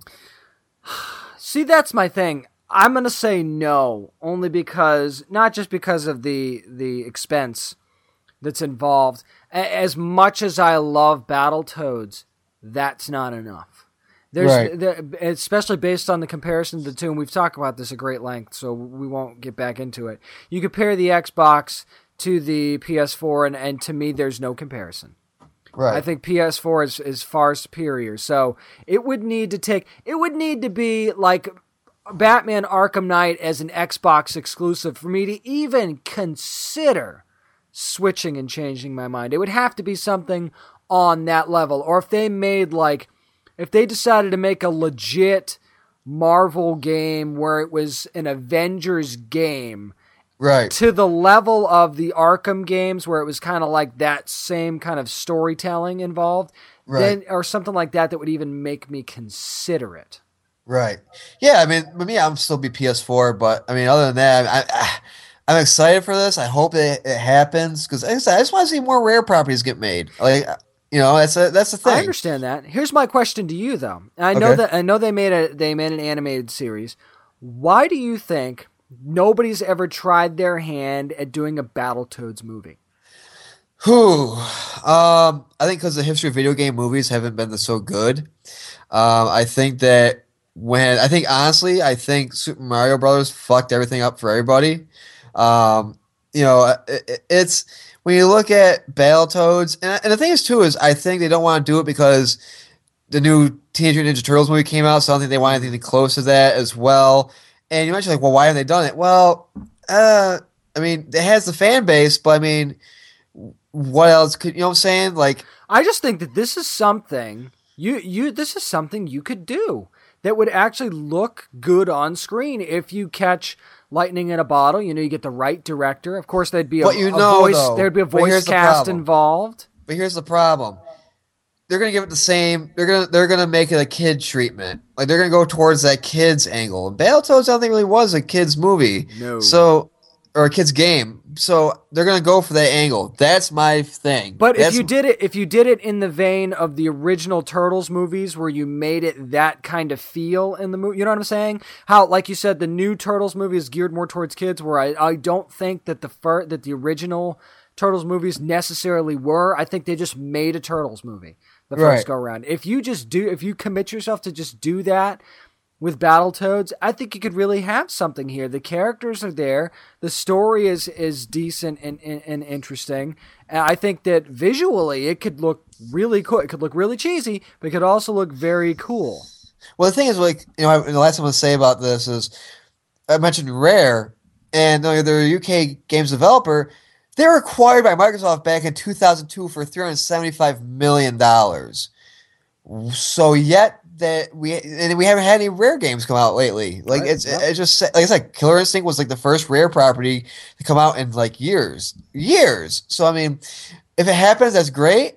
Let's put it this way: we live in a YouTube age, so if Battletoads is announced and it comes out, I'm just gonna literally do what I do for mo- a lot of games. They have some sort of story. I'm just gonna go on YouTube, look up Battletoads cutscenes, There you go. movie, and just watch it. Mm-hmm. There you go. That that would be a good way to do it. And I got to be honest. I think that um, I think that the future. I think the future of, Battletoads could be determined by whatever Microsoft decides to do with this with this new property. And I think, hey, maybe even get Netflix on the horn and be like, hey, Netflix, maybe you want to do, you know, take a flyer on a Battletoads series for Netflix or something. You just you never know what could You happen with something like this. Exactly. Well, that's going to do it for Nerd News this week. Coming up next, it's our main topic. We're going to be discussing the history of comic book strips. So get that stripper pole out and get it ready to go because our main topic's coming up next. Down Nerdy. Well, is, this show is called the Down and Nerdy podcast, so we're gonna get down and dirty because Nick, we're gonna do something It's been a long time coming. It's time to strip. We're going to get some stripping going on. Oh, yeah! Let's break out the poles and the newspapers that are on the poles at the library because we're talking about comic strips this week. yes. yes. And I can hear all the women going, oh. Yeah, no magic Mike moment for you this week, lady. Well, well, you're, well, except for your wife, of course. Your wife is going to have you strip. I know when you she gets home. So. all right, all right, all right. All right. So, anyways, um, by the way, I'm sorry for giving people that, that image of yeah, James that's stripping. that's unfortunate. Uh, it's uh, God. Um, but I- mean, That's right. Compose yourself. I, I'll It's- try. It's, it's a it's a tough image, but you can do this. Uh, I can do it. I'm like the I'm like the little I'm like the little nerd that could. I That's think. I can. I think I can. Okay, pretend it's the Star Wars prequels. Erase it from your mind. James isn't stripping. Qui Gon isn't even in the movie, and okay, Force is restored. Um, so no, we're going back to this, to stripping and comic strips, and you know, like I mentioned earlier in the show, I said, you know, we were coming with a main topic, and I'm like, what about you know? And I we had a story about Garfield. You know, the, the creator for Garfield, uh, Cameron just said, you know, reflected on his time in, in, in the TV show and everything else. I'm like, well, what about we do our favorite comic book or, or comic strip memories and just explain the history because a lot of people don't realize that comic strips were the main reason that comic books got made in the first place. Right, and a lot of people don't realize that Superman actually started as a comic strip. yes, Think about that for a second. and and the only way that Superman really got published was because every month they would put all the comic strips for that month and put it in this giant book, and it'd be a comic book. Right, very much like the very much like the Charles Schulz Peanuts collection that you were talking about what we were reading earlier. Exactly. And I mean, you look at this, and it's just like, you know, I remember, like I said, I remember the times my dad and I, I used to read the comics, and you know, Beetle Bailey and Cathy. Oh my God, man, Cathy was. I had the, I think it was like the Valentine's Day special on the VHS tape for Cathy, and, and it's going back years. Yeah, I'm going to tell a quick story once you're talking about Cathy because this is something that this is kind of a personal story, but I'm going to share it. And I know it's weird, Cathy, personal story, but um, You had a, you had a hot thing for Cathy, didn't you? Uh, it, it, it, trust me, I'm going somewhere with this.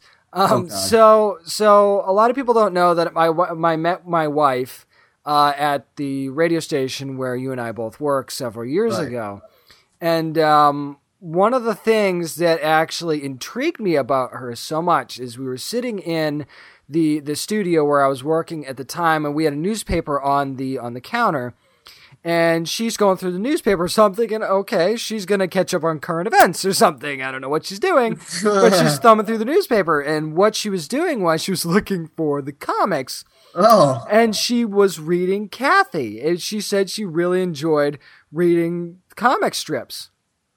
So I'm oh. watching her reading these and getting all intrigued by it, and I, I was fascinated by it. I'm like, this I was married. really- I must. I must marry you. You must carry my seed. Yeah, and and oddly enough, it you know that was one of the things for me about her that caught my attention and got me got me interested was the fact that you know she's how many women are you going to meet they're going to be into reading comic strips. And I mean, she liked other ones too, but Cathy was the one that she was reading at the time. And, and, and and honey, you know, I'm always going to remember that story. And by the way, side note, your, your wife was kind of pissed at me, but in a good way though. But we'll get, oh, we'll find out in a couple Oh, of weeks. A couple of weeks, yeah. um, yeah. Hit, hit, hit uh, people don't know, um, James's wife. I'm not gonna say what it was, but something I said on last week's show kind of upset her, and so now in a couple of weeks she's actually gonna be on the show as well too. So we're going to get ready for to that. confront me. I done did pissed. I done did piss the mama bear off. A- and I know what it is, and I'm not telling him. So that's, Yeah, you're a son of a bitch too. funny. You're like- Yeah. Because it's like it's two weeks. You know, like I'm sitting here and like I, mess- I even message your wife like, okay, what do you want to talk to me about? And like I like I mean, not to keep this tangent going, but you know, I woke up today. I always check the Facebook page, facebook.com slash down nerdy, just to see who liked stuff and who's reading our stuff and everything. And uh, your wife said, I-, "I need to talk to you about something," and it just put a smiley face. And normally, nine times out of ten, when you read something in text, it's like, "Oh shit, I'm in mm-hmm. trouble. Did I do something? Did I do something to piss her off or offend her or whatever?" But I know your wife. Your wife's really cool. So I'm like, so literally, like we, you know, I was like, I'm going through like, okay, the whole past show, like, what did I say to piss her off? That's right. What did I say? And I'm just like, oh, so I'm just sitting here like, like doomsday, dude. It's kind of like it's like you know you got it's it's kind of like when your the teacher calls your parents and you're just like no that when you get home you, you know you got to run to the answering machine delete those messages as fast as you can. I mean, I used to do that. right. I honestly used to do that with my parents. My, my mom, my teacher would. I my teacher say, I, "Oh, you didn't do your homework. I gotta call your parents. Uh, what's the number?" And I give them, give her the full number, except I leave it the last digit wrong, or I give them the number. I'd sprint home and delete, delete, delete, delete, delete all the messages from school. Little did we know. Yeah, Little did we know. I mean, I wasn't a bad kid. It was just like you know, uh, That was just one of those things that you did. Yeah. You know, I wanted that Mario Kart game and I just, you know, I and I needed to be a good student. So instead of saying, hey, Nick's not doing good in the, in the subject, I went upstairs and just deleted the message and I was doing, I was technically a uh, better student. There, there you go. That's the way to do it, kids. Going back to our main topic here, um, no, you look at the comic strips like, like I said, like, you know, Peanuts, Garfield, Dilbert, you know, um, Mhm. Mother, my dad's favorite comic strip, and I actually have a, a flip book here in my apartment, um, which I might do maybe in a couple of weeks for what we're reading as well. It's a Mother Goose and Grimm kind of collection Ah, very cool. and he loves Mother Goose and Grimm, and to the point where like I would always, you know, we'd be reading, you know, he'd be reading Parade and uh, just the, the the Syracuse Post Standard on Sundays, and I'd be reading comics, and I come across Mother Goose and Grimm, and uh, I go, Dad, look at this, and he just looked at, it and he just started laughing, and I'm, Mhm. you know, so I mean, yeah, comic strips, man, they're, they're important because if you really think about it, like a lot. That's a lot of work. I mean, you know, think about doing weeklies, like like a, a Cullen Bunn or Drew Mar- Moss having to work do weekly stuff or monthly stuff. Have imagine to do a daily thing, That that's a lot, man. you know, seven days a week, or had to take like had to. It's kind of like South Park, you know, like that. You know, you put a show in together in like half a week. You know what I'm mm-hmm. saying? You, you, you know, and it's like I got to put a week's worth of content and week's worth of, of comic strips together and send it off in, in under a week. And, And it's, it's just- and it's writing and art and story. I mean, you got to come up with all of this different stuff in such a short amount of time, and you've got to come up with new original ideas every time. And it and it doesn't always follow a set story. As a matter of fact, in comic strips, it hardly ever follows a set story. So No. you're coming coming up with something new every time. That's not easy to do. I mean, we sit here sometimes we're preparing for the show and we say, you know, what do we want to talk about for main topic this week? And it takes a couple days of us kicking ideas around before we finally settle on something. So to have to do it every day, that that's I mean, hats off to those guys. Exactly, but I mean, so like I said, like you know, Beetle Bailey was one. Family Circus, I can never get into. Family Circus with your good morals and your fucking non-humor. I think Go that part of the go the fuck yourself. I Family think part of the thing about Family Circus was that it was that one comic that was just one bubble, and Yeah. that was it.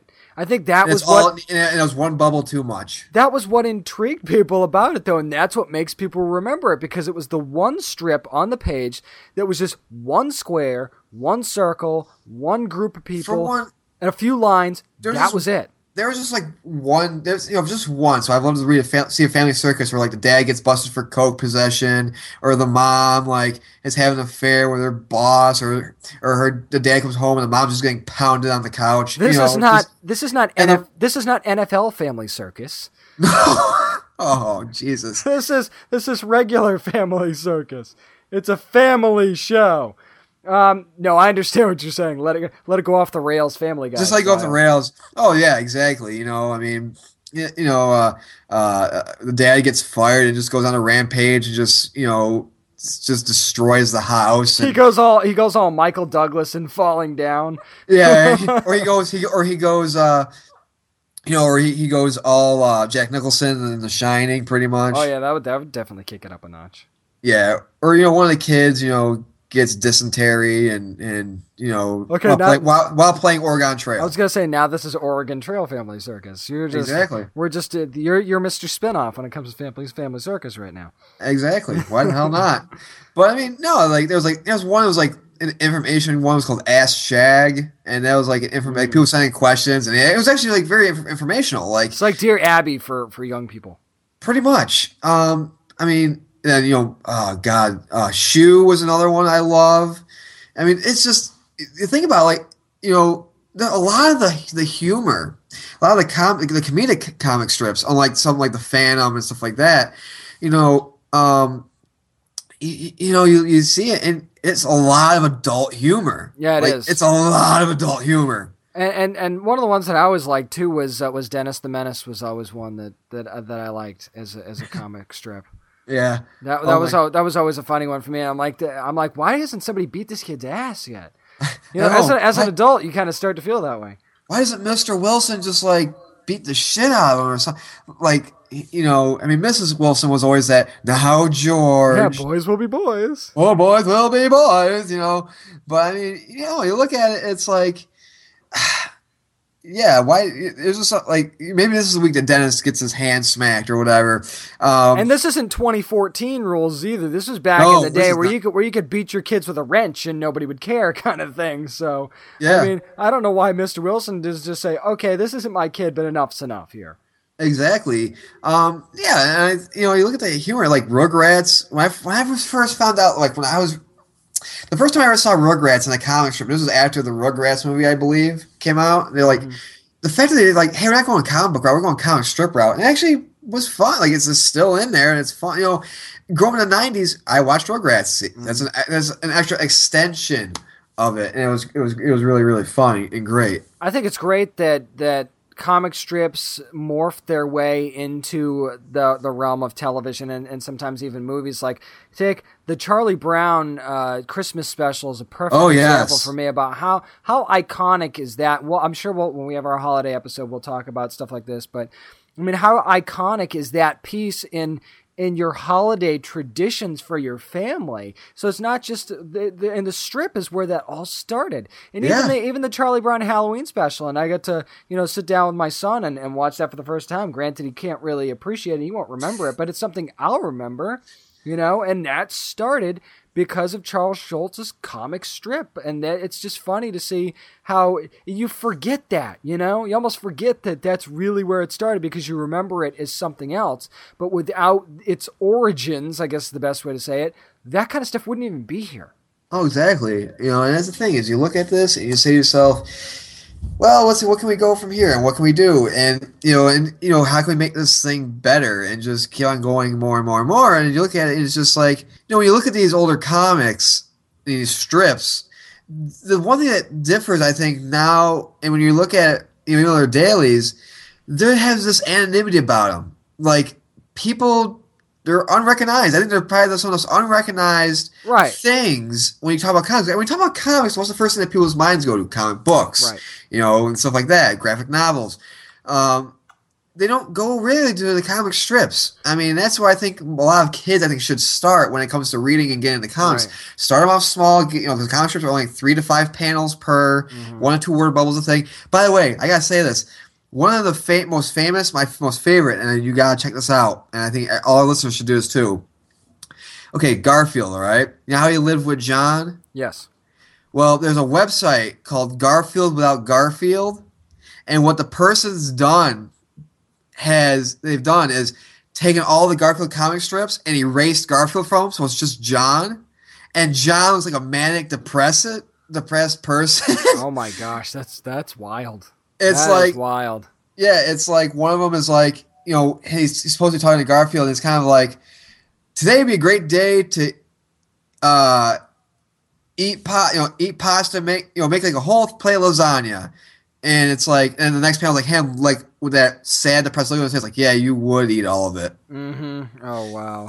oh it, it's Oh, it's God. it's and it's it's Garfield without Gar Garfield minus Garfield and it's it's it's Garfield minus Garfield.net so go on there like like just posted a new one up yesterday it's Jon he has this depressed look on his face he goes I remember happy and then it's just uh, nothing with him. He's just looking down, depressed. It was where have all the memories gone. We'll we'll post the link for that on our oh, Facebook we will page. definitely post the link for it. Facebook. Facebook.com slash down and nerdy. But I mean, I think to your point about starting kids off uh, with this, I mean, eh, we're not really a newspaper age anymore, and and that I think that's going to hurt comic strips a lot. But think about it: when you were younger, and your parents would always sit at the table. And, and and they would read the paper most of the time daily, but especially on Sunday. And the paper, it, when you're a kid, it's always it was always like, like that mature thing. It was like a just for adults kind of thing. But then your your mom or your dad would take out the funny pages and hand them across the table to you to read your comic strips. And it was almost like you felt like you were included in this adult thing. And, and I, I don't think I'm overstating it by saying that that kind of thing can be a bonding experience for a child and, and his mother or his father or both. That you're being included in what, what is seen kind of as a very adult, mature thing, but there's something fun for you in it as well. Exactly. I mean, that's the thing is, it's that bonding experience. You know, it's like we as you know, as you get to more of a technology-based society, I think there's less and less things, uh, you know, that a parent can do. I think it makes it harder. It's, in, Interact, something yeah. that yeah, and something that should make it easier because of technology. It actually makes it harder for you to find those those simple little bonding experiences that maybe we're taking for granted as a as a society. Exactly. I think you know it's it's that bonding. Like people think like, oh, and that's the kind of things when you when you, know, you tell somebody like it's a girl, your or uh, your girlfriend or boyfriend or kid or whomever, you know, let's just stay home and read. You know, let's just read a book. And it's like, but we're not going to be talking to each other. We're not going to be doing this. Like, doesn't matter. Like if I'm reading a comic and I got my girl over, and you know, I'm laughing at something or I'm like going, holy shit, you know, she'll ask me, what is it? Mhm, you know, kind of thing. So, I mean, that's the thing. I think that's the point that, that people aren't, aren't aren't getting is that the written word was one of the first things that provoked discussion amongst people in groups. And and that's not and I know that you know there's water cooler chatter about TV and, and there's a lot to talk about. So I'm not saying that there's nothing to talk about because people aren't reading. I'm not saying that. I'm not an idiot. But I, I think that you got to remember where it all started. And without comic strip. Uh, quite frankly, without comic strips, there might not be Marvel movies, and there might not be DC movies and TV shows. And stuff There like might even that. be then it might even be a DC Comics or a Marvel Comics. Right there, there might not be because without Superman taking off as a comic strip, Lord knows where we are with with in in society today. Now, you know, there's certain things that might have still made them exist, but you know, it's the path you take.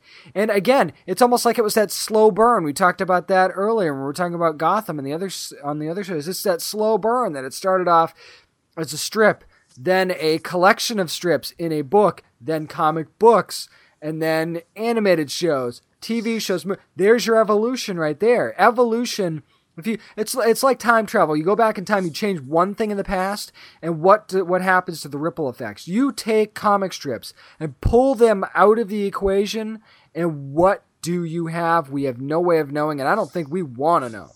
Exactly. I, I think that you know the, one of the final things I'm going to talk about here is you know comic strips get their own adaptations in television, whether it's through a special um, or Dilbert, for example, got its own TV show after years of just being uh, you know, a strip. And for the longest time, it's kind of funny. For the longest time, I actually thought Dilbert was actually modeled after Drew Carey. I, I, I think you're not the only one that thought that. I really don't think you're the only one that thought that, especially anybody that watched the Drew Carey show. That's Oh, an, yeah, that's an easy that's an easy dot to connect, if you ask me.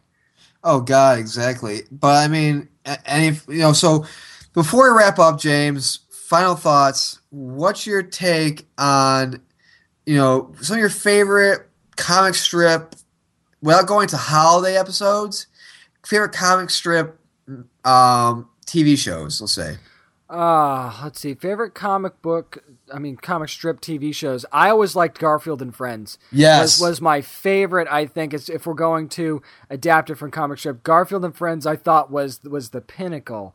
And and I think that what they did with the with the uh, with the farm Yeah. the, the other Oh, yeah. cartoon that they had with the oh god, I can't think of the of the pig's name now. Yeah, I know. I know exactly what you're talking. I, can't think exa- of it. I can't think of his name off the top of my head, but uh, Orson.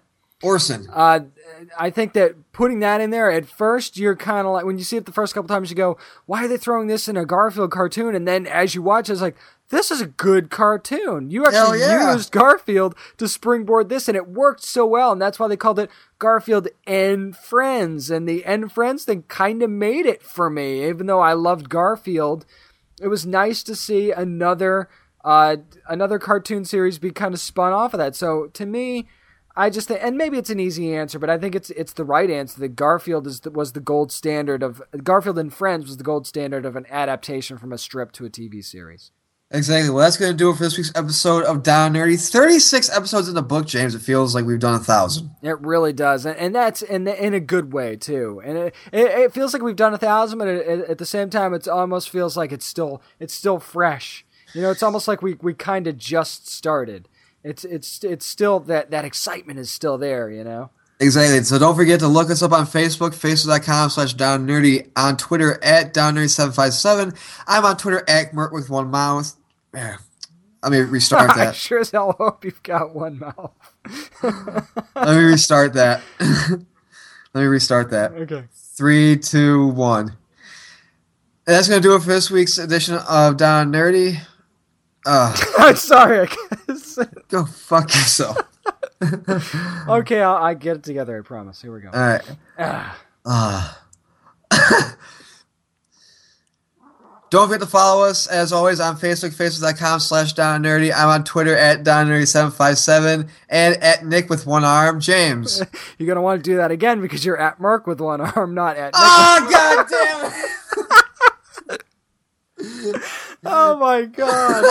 Oh god. Oh, fuck. Oh boy. Uh, See, it's in your head now. it's in my head. All right, three, two, one.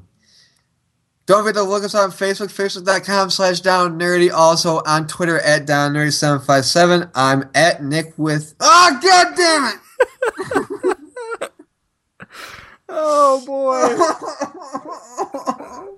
it stop. Oh god. This is this is great. I, I can tell you're tearing up. This is great. Fuck you.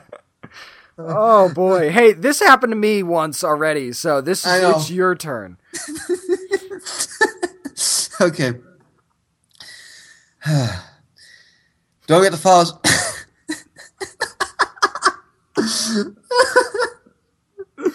Oh. Okay. Okay, you got This, compose this, is, ourselves. this is this is where it happens right here. This is where- All right, compose.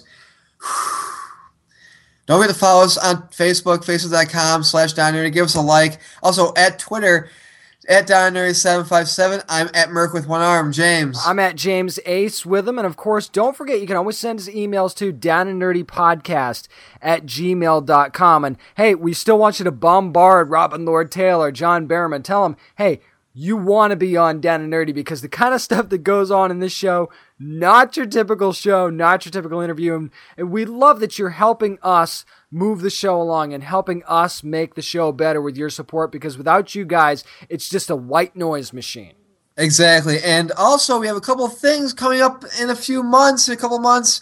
Can't say what they are right now, but we are playing some big, big things, James, and uh, I'm very excited about them. You know what I'm talking about. It'll be a chance for you to actually interact with us in the flesh, out in person. That much we can tell you that we do have some things cooking and you will have a chance you know because people have asked us you know when are you guys going to be doing another live broadcast when can we come out and hang out and be a part of the show things are happening people things Yep. are coming that's that's all we can say Yep. And uh, if you have a, you know, also check out our buddy Bob over at Fantasy Scape Comics and Cards in Aragona Boulevard, Virginia Beach.